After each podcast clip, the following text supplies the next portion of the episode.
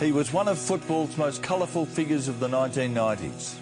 He wore his hair as a mullet, a rat's tail, and occasionally as a plait. He drove a hotted up ute, and his house pet was a python. He also had a streak of aggression that unnerved the opposition. Sadly, his playing days were done at 25. His life since has been even more adventurous and eventful. Daniel Southern, you've packed a bit into uh, those years. I have, Mike. I've been really blessed. I've had a great life and hopefully plenty more to come. Mm. 25 and finished in football through injury. Uh, how difficult was that at the time? I mean, you're a young man, a young man in a good team and playing good football. Yeah, it was really difficult, Mike, and uh, I actually went through a couple of years of, of depression.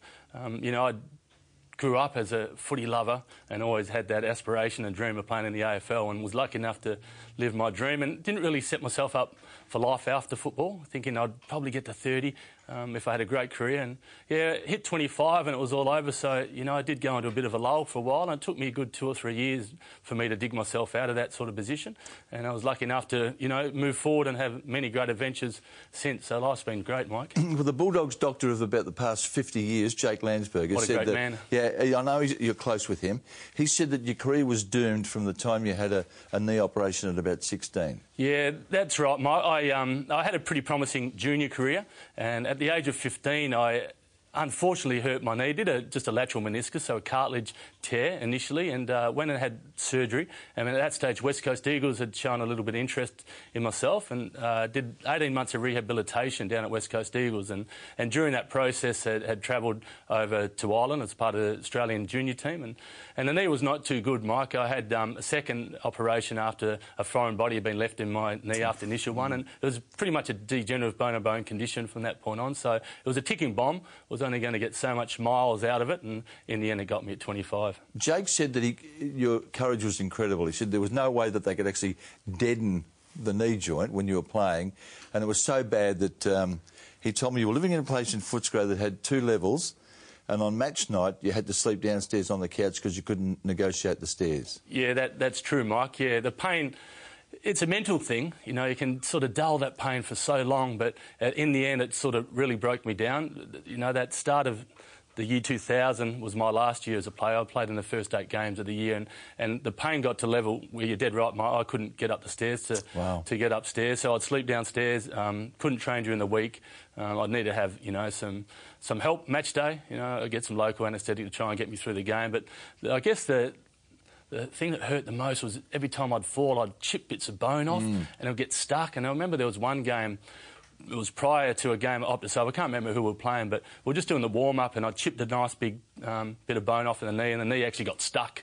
And, you know, I got the surgeons and the doctors trying to manipulate my knee yeah. to loosen up so I could go out to play. So uh, it was a mental battle and, yeah, it was tough. It was really sore. I reckon your reputation as a footballer is undervalued because of all the things surrounding you. I mean, the snakes, your hairstyle, the, the stud in the ear, and all that sort of stuff, that people have forgotten what a, what a capable player you were. Yeah, it doesn't get brought into conversation very often, Mike. As you said, it is always the other surrounding factors that I get remembered for, which mm. is quite disappointing. So I obviously didn't make too much of an impact on, on the playing field. But when I look back at my playing days, my, I was just a battler. I was a backman. No, you were better than that. Oh, I did okay. You know, yeah. I, you know, I'm proud of what I achieved on the footy field. But you know, I guess my greatest achievement out of it all was playing on some of the greatest games that uh, names who ever played the game. You know, Ablett and, and James Hirds and, and these sort of guys, Dunstall. You know, I was able to play on these guys and hold my own more often than not. Um, you know, I only played 103 games, but I think I won probably more battles than I lost. So, mm-hmm. you know, considering the opposition, you know, I'm pretty pretty proud of what I achieved. You said you say you're proud of what you achieved on the football field, and you're entitled to be. But I want to remind you of a couple of incidents on the football field. Yeah, I thought that'd come up, Mike. I was expecting it. I thought it might have come a little bit earlier, so at least you give me a nice little intro to break me in. Uh, well, let's do them uh, in chronological order. Peter Sumich was the first one, um, the West Coast full forward. Now, I interviewed him last year, and he's he's quite angry, I think, about the fact that he nearly died, and he's entitled to be. But I think the part that sort of puzzled him most was the fact that he's never had an apology from you over the wrestling incident at Subiaco in 1994. Yeah, that's fair that he could be angry about the situation. It was um, looking back at it, Mike. I was, you know, it was in my first year of footy. I was 19 at that stage, um, being a young West Australian who trained with the Eagles um, for 18 months prior to getting drafted. It was a big day for me going back to Subiaco Oval. And um, footy was pretty tough and rough back then, Mike. And, you know, it was. Um, I remember the incident quite well, clear. There's the scene there. Yeah. yeah, well, that's pretty dramatic, isn't it? Yeah, it and, is. and I had, to be honest with you, Mike, I've struggled with that incident since it happened. It was 24 years ago now, and Yeah. and almost daily, if not every week, not exaggerating, it gets brought up in conversation, and I quite often try and brush it over and have a bit of a laugh about it, and um, but it, it really, you know, it affected me enormously. You know, to be honest with you, after that that. It was actually a week that the actual whole thing sort of dragged out for, forgetting about the actual match day. But um, I, I'd never approached football um, with the same vigour that I did prior to that game, and I lost so much confidence in myself and um, didn't really know how to deal with the media and public profile. And Ivan Milat was actually killing people in the Belanglo Forest at that time, and I was on the front page of the Herald Sun for a week. And I, I was never the same after that incident, Mike. And the fact you mentioned that I hadn't apologised to Peter. Um, you know, I'm deeply regretful and remorseful for what had happened, um, but I suppose I was too immature at the time. I was dealing with these other issues personally that I didn't have the maturity, I guess, to, to reach out to Peter to apologise. And I never meant to hurt him. Um, you know, there was some tough blokes playing back then. Yeah. And, you know, if you're in a melee, you know, you do what you have to do for your team. And it was just one of them unfortunate situations where, you know, I actually did think I killed him. I actually did. Yeah. You know, it was, it was serious and, um, you know, I still deal with it today. So when you let him go, finally, because it was a sort of, in terms of denying someone their, their air passages, it was a long time. When you let him go, what did you think had happened to him? I thought he was dead. You yeah, did, did I did set thought he was dead because I, I remember the incident. There was, there was a lot of bodies around at that Yeah. stage from what I remember. I've never actually seen the whole incident ever since. I've seen a little grab of it, but I've never seen you know the whole episode play out. Um, so I remember having him in a headlock, and, and I remember him going limp. You know, he, Mm. his, his fight, he lost his fight, and I'd let go and I stood up, and um, I looked down and he, he, you know, he was motionless and his eyes had rolled back in his head. And I dead set thought he was dead. And we went in at half time and we played the game and, you know, I copped plenty of booze that day. Don't worry about that. Was um, I remember how clear that was, just that the noise at Subi Oval that day. And anyway, we jumped on a plane and we landed back in Melbourne, not knowing what had happened to Peter. And then there was a swarm of media at Tullamarine Airport when we arrived. And I thought, hang on, I don't know what's happened, but it looks like it's no good. And then sort of the, you know, the week that sort of took place after that was, you know, as I said before, was pretty traumatic for me. Yeah. And um, yeah, still having issues with it today.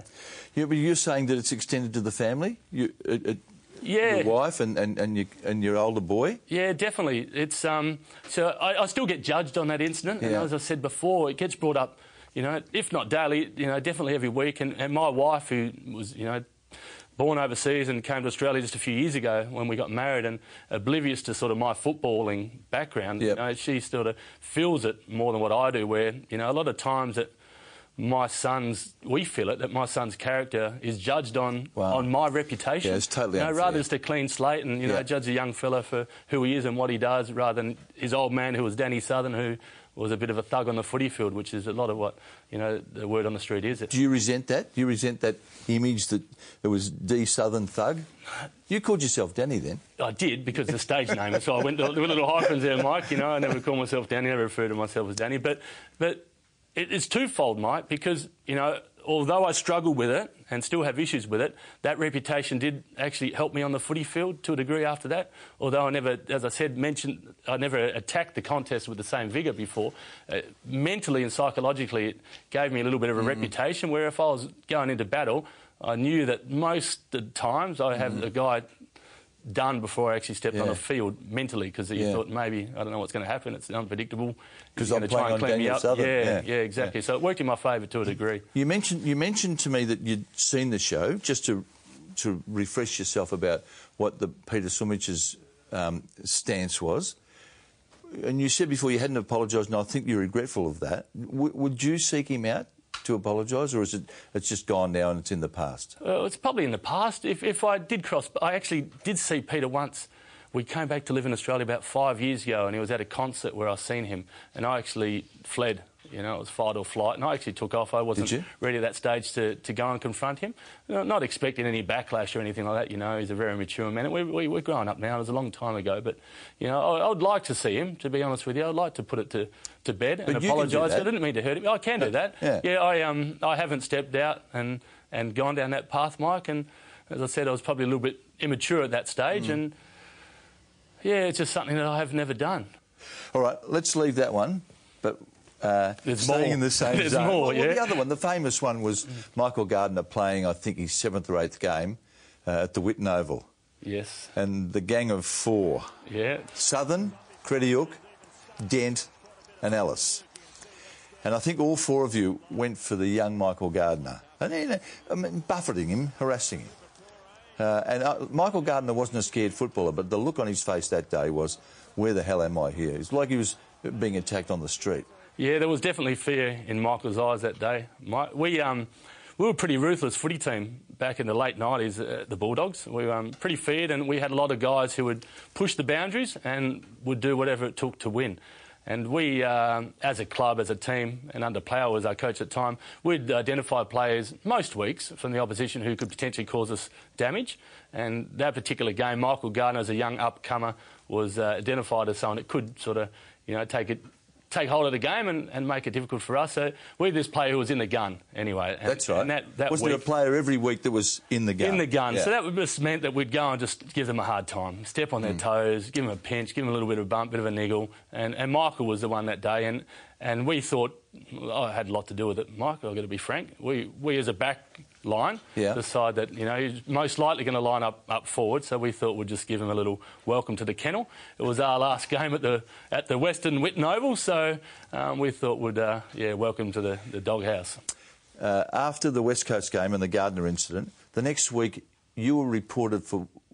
No, you weren't reported, were you? No, You- I was cited. You I were was later cited cited, yeah. by Ian Collins. Yes. Of, of the AFL. Yes. For what seemed to be an innocuous wrestling incident. Yeah, You agree I'm- with that? I'm really disappointed still of what took place there. You, Like, you got a week. I got a week for wrestling, and, and the incident, it was Scott West. I remember it clearly that Scott West and it was Shane Crawford and Richard Taylor, and there was three of them just having it. They were, you know, little featherweights. You know, so I've gone in, I've grabbed Richard Taylor and I've grabbed Crawford like this.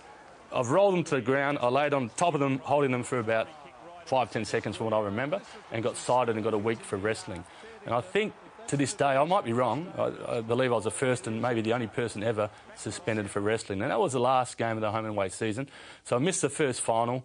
Uh, went and did some, went and did the, the tan and had some, what they call yep. these days, some you know, hamstring awareness, I guess you'd call it, and ended up missing the whole final series. And, and it was an opportunity there for our club. It was our greatest opportunity to have a, have a stab at the big one. Terry Wallace said that had you not been suspended for that last round incident, he said there's no doubt that he believed the, cl- the club would have played in the grand final. I believe that too. Uh, Darren Jarman in that prelim, that 97 prelim, I remember watching it, and we were 28 points up with 10 minutes to go. Hmm. And then Jarman went berserk. And, and uh, I'd like to believe that if I was out there, I, that wouldn't have happened. You know, and I think that Why? Was, I just wouldn't have let it happen. I reckon Michael would have made sure if he was going to go near it, he was going to earn it. You know, he still he was a magical player, he was a brilliant footballer, Yeah. and I'm not saying I would have been able to stop him because you know we had a great team and you know some magnificent defenders at the time, but you know I would have liked the thought that if the it was on the on the line, and it was a grand final up for stakes that um, I wouldn't have let him kick five. That's for sure. Do you think, do you think that the AFL said we're going to make this mob pay for the way they play their football? I, I believe that's the case, and I, I, I think I was the scapegoat, and I still think, you know, it probably wasn't the right image that the AFL was looking for at that, at that time. Um, you know, there was a Sumich one, there was a Gardner one. Um, you know, I think that was the, I was there for the taking, and, uh, and they picked me off, and I was bitterly disappointed. I was angry as when I left that tribunal that night. And um, I might have said some stuff that I shouldn't have when I was Really? leaving. Yeah. Yeah, because I was that I was ropeable. I was dead set angry, and um, that's history. You know, it's yeah, it was meant to be. It's history, but have you moved on? Have you been able to put the footy stuff behind you? No, I haven't. No, I. Not a day goes past where I don't wish that I could have my time again. You know, I sort of feel like I really underachieved as a as a player. And uh, you're measured in football by the ultimate success. You're either a Brownlow medalist, individual accolades, which weren't important for me, or that team success. You know, when you see Dermott Brereton, a five-time premiership player, I'm so envious mm. and so jealous of these guys. And and good luck to them. You know, I'm rapt that people get an opportunity to play in a premiership, but I'm bitterly I'm bitterly, I guess, jealous. Yeah. That, of, of, That's understandable. Of that.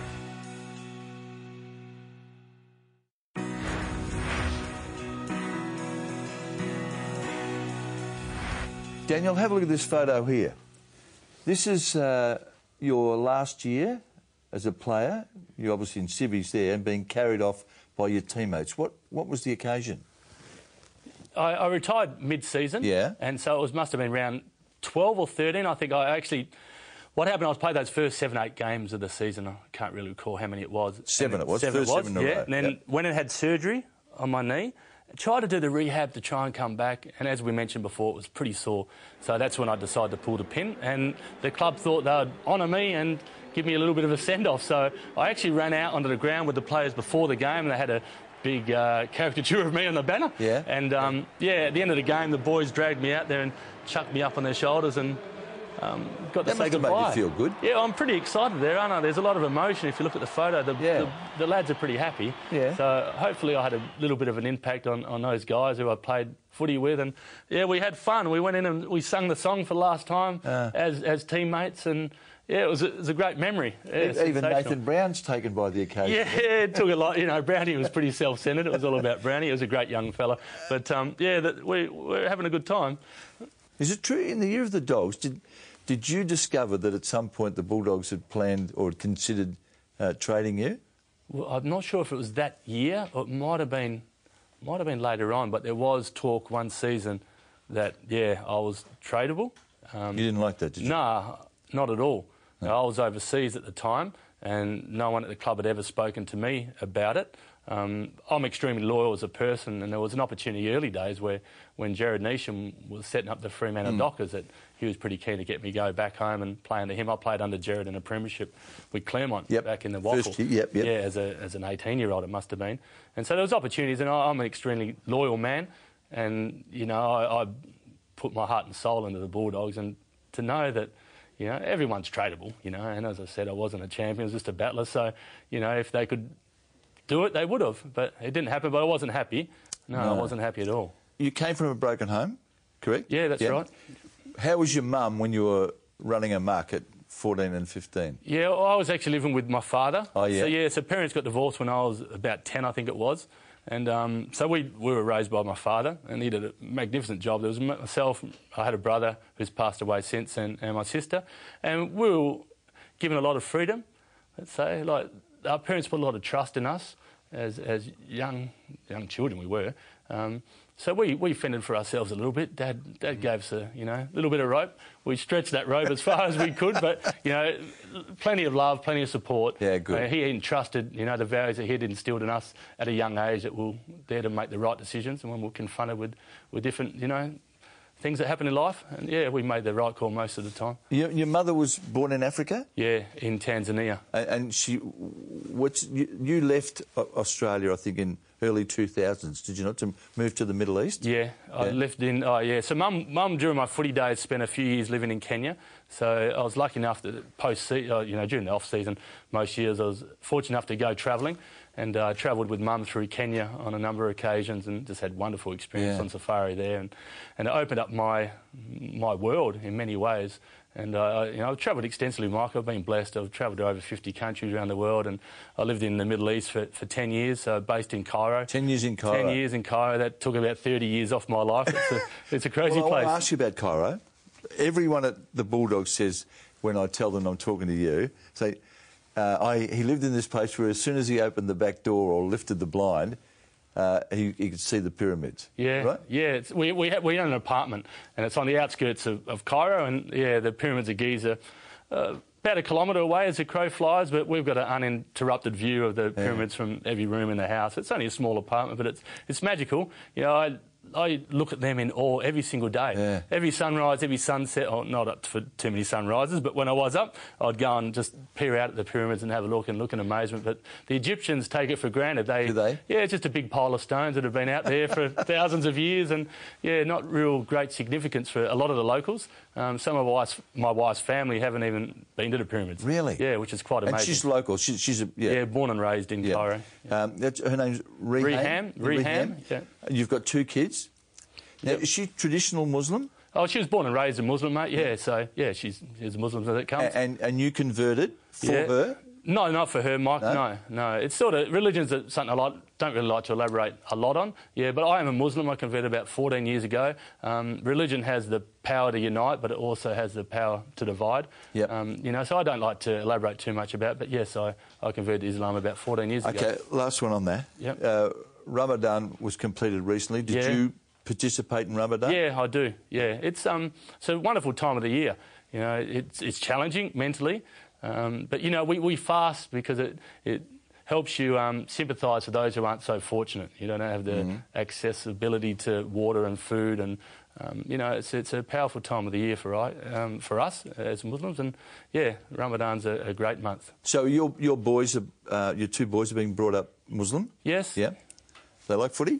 Love it. Oh, Zachary, he, he's seven. He's Yeah. obsessed, and to the point that we're we're worried because he just loves it. And um, you know, he gets up in the morning, and he's straight on YouTube, and he's looking at, you know, the good old days. You know, Mm. you want to know the history of AFL, VFL footy. Like watching you or watching? No, there's not much to watch of me, Mike.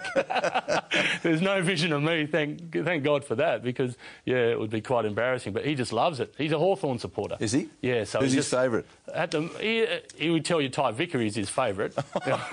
Would He'll tell- yeah, he will. You know what? Yeah. No, no disrespect, respect to Ty, but I've never heard anyone say before that Ty Vickery was their favourite Yeah, player. he, he, he loved him for whatever reason, but um, yeah, he loves Cyril, he loves Burgoyne, he loved Hodgie when he was there. Um, he loves the old players. He loves Leigh Matthews, and he he, loves always Leigh Matthews? Yeah, he always asked me who's tougher. You know, am I tougher than Dermott Brereton? was I tougher than you know Dipper? And when he comes to Leigh Matthews, he says, "You weren't tougher than Leigh Matthews." He- at Yeah. seven, he's saying At that. seven, he he snapped a goalpost. so there's no way in the world you're tougher than What Lee. Yeah. Yeah. Take me back to when uh, your first boy was born, just the days leading up to that. You were in Cairo. yeah. Was there civil war then, or was it an uprising? Yeah, not quite civil war. The Arab sp- Spring had taken place, and uh, there was a revolution went down in Egypt, in Cairo, and so my wife was heavily pregnant. She was actually two weeks uh, overdue, and um, the revolution took place. Uh, the city became quite lawless, and uh, all the police removed themselves from the streets. There's about 30,000 prisoners were released, and where we're living near the pyramids, there was a big prison just down the road. So when all the prisoners were on a run, they came through our area, and so it wasn't it wasn't scary in a sense. that- sure? It was. Wasn't there gunfire at There was gunfire whizzing around left, right, and centre around our place, and, and the, you know, the, as I said, it became lawless, and the police had removed themselves from the situation. So the actual day that Zachary was born was the 2nd of February in 2011. It was called the Battle of the Camel. The day it was quite a violent day in the streets of Cairo, but to move on the streets, every couple of hundred metres there was checkpoints set up. And so when you pulled up, and as a foreigner, it wasn't a good place to be at the time because the, um, the government had said that you know, the foreigners had played a hand in the revolution and, and they were targeting foreigners. And um, I was working in tourism at the time, and so we evacuated all of the pretty much foreigners who had left Egypt. You know, there wasn't too many of us left on the ground. And, and so and when we're driving on the streets, I mentioned these checkpoints. So when you pulled up to a checkpoint, it was armed by 10 or 20 men, you know, with every sort of weapon you can imagine. You know, so you'd stop at this checkpoint and they'd ask you a few questions and you didn't know whether they were, you know, locals, civilians looking after their own patch of turf or they were the government's thugs who are out there to terrorise the people or whether they were criminals who were set up.